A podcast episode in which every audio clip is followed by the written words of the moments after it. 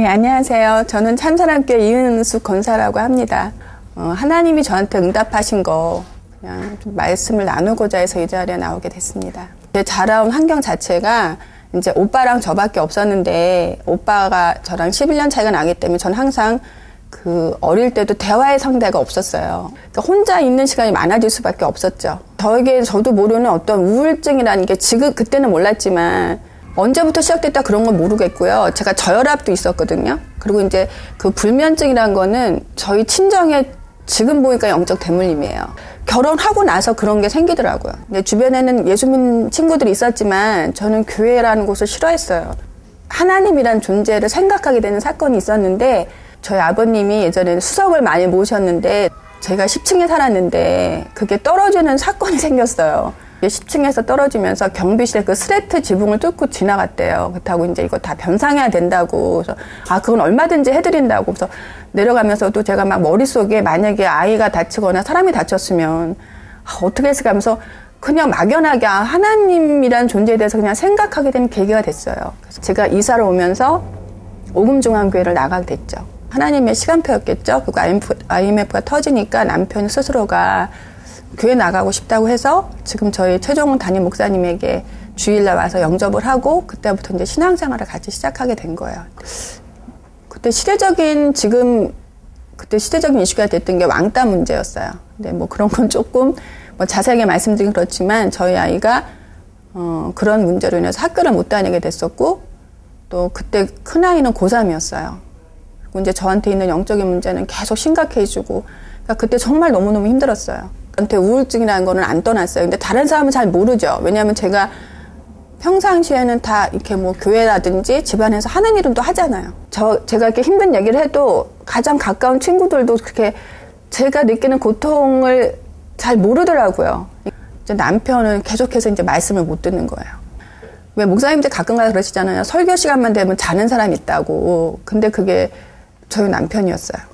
근데 그런 기간이 한 6년이 계속됐어요. 그래서 제가 생각할 때는 하나님이 나한테 참 이렇게 종합적으로 선물을 주신 것 같다고. 그때 이제 우리 다락방 전체 메시지가 중직자 시대였어요.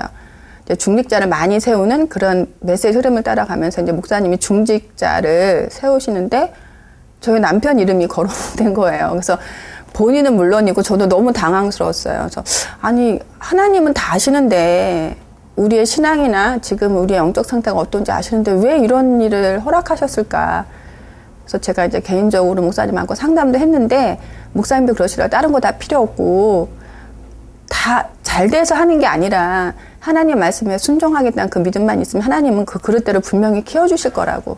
장로님이라는 그 직분을 갖게 되면서 일단 남편이 예배를 대하는 태도가 일단 달라졌고요. 자기가 새벽 기도를 나가겠다는 말을 하더라고요. 사실 믿질 않았어요. 뭐 며칠이나 다닐까. 그런데 지금까지 거의 매일은 아니지만 꾸준히 그래도 새벽 기도를 나오면서 뭔가 하나님이 그 말씀에 대한 귀를 조금씩 열어가시는 것 같고 지금은 제가 그토록 원했던 게 뭐냐면 남편하고 포럼하는 거였어요. 아마 다른 사람은 모를 거예요. 근데 저는 분명히 알아요. 그건 하나님이 하신 일이고 하나님의 기적이죠. 우울증 걸린 사람들이 제가 제일 뭐가 안타깝냐면요. 우울증 걸린 사람은 소망이 없어요. 다 그날이 그날 같아요. 그날 눈 뜨면 오늘도 눈 떴으니까 사는 거고 뭐 아니면 또 잠 오면 자는 거고 그러니까 기대감이 없어요. 인생이. 그리고 요즘은 우울증이라는 게 사실은 너무너무 많잖아요. 너무 많기 때문에 사람들이 심각성을 모르는 것 같아요. 그런데 우울증 안 걸려본 사람은 절대로 이해 못할 거예요. 우울증 걸린 사람은 너무 외롭거든요. 너무 외롭고 사람이 너무 그리운데 또 그리운 것만큼 사람에 대한 실망감도 크기 때문에 굉장히 아이러니해요. 그래서 사람을 믿고 싶지만 잘 이렇게 교제 못하는 부분도 있고 그래서 저는 요즘 느끼는 게 영적 문제라는 건 절대로 단순한 게 아닌 것 같아요. 제가 몇 년 전에 그 신학원 개강 세미나 때 융양수 목사님이 하신 말씀이 있는데 영적 문제는 사실 평생토록 천천히 치유받을수록 좋다 그런 말씀 하신 게 아마 그 치유받아가는 과정 중에 그리스도를 체험하게 되잖아요. 아, 내 힘으로는 절대로 안 되는구나.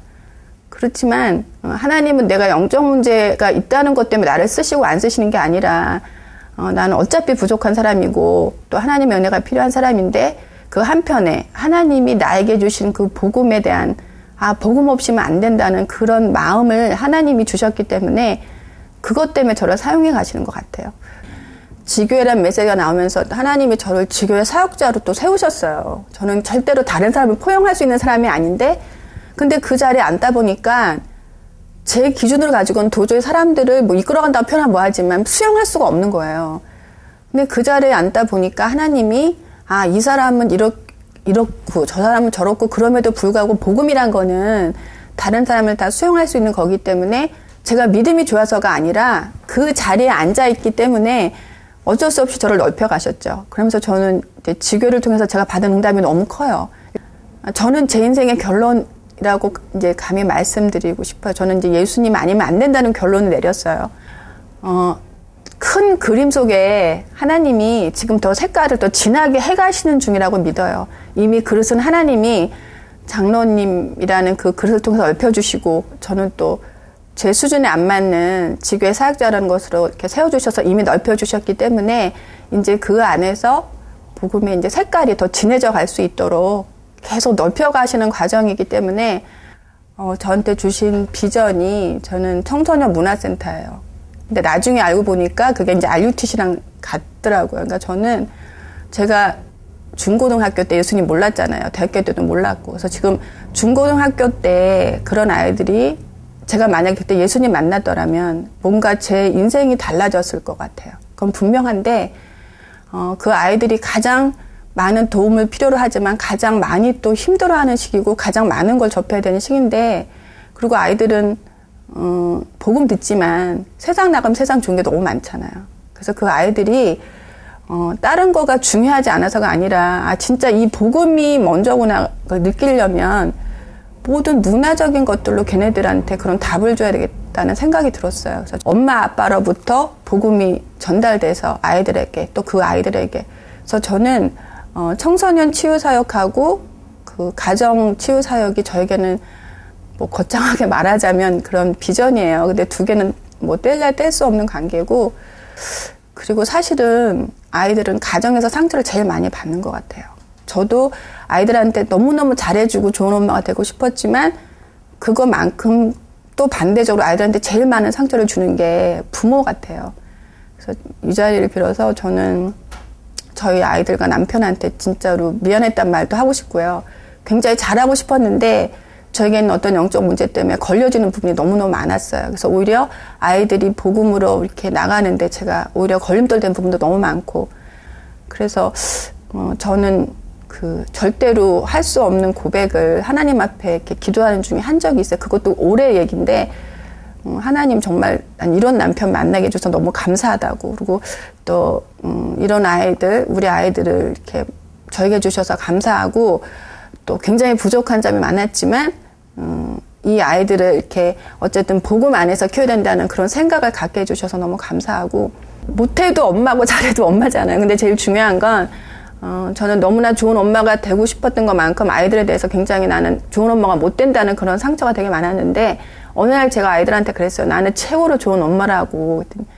아이들이 막 웃으면서 왜? 그랬는데, 난 복음 있고 너희들한테 복음을 말해줄 수 있기 때문에. 그래서 그렇게 제 인생을 변화시켜서 너무 감사하고, 또 이제 저희 아이들이 컸기 때문에 이제 또 결혼도 할 거 아니에요. 그럼 이제 그 아이들이 그 랩런트들, 그 아이들을 생각하면 참 기대감이 생기고, 사실은 정말 이름이 없을 수밖에 없는 사람인데, 뭐 능력이 뛰어나거나 가진 게 아무것도 없는 사람인데, 또 이렇게 하나님이 어떤 사람들과 말씀을 통해서 관계를 맺어갈 수 있게 해주시고, 그 복음으로 사람들에게 영향력을 제 안에 있는 그리스도 때문에 줄 수 있는 사람으로 세워가시는 걸 보면 그건 뭐라고 말할 수가 없죠.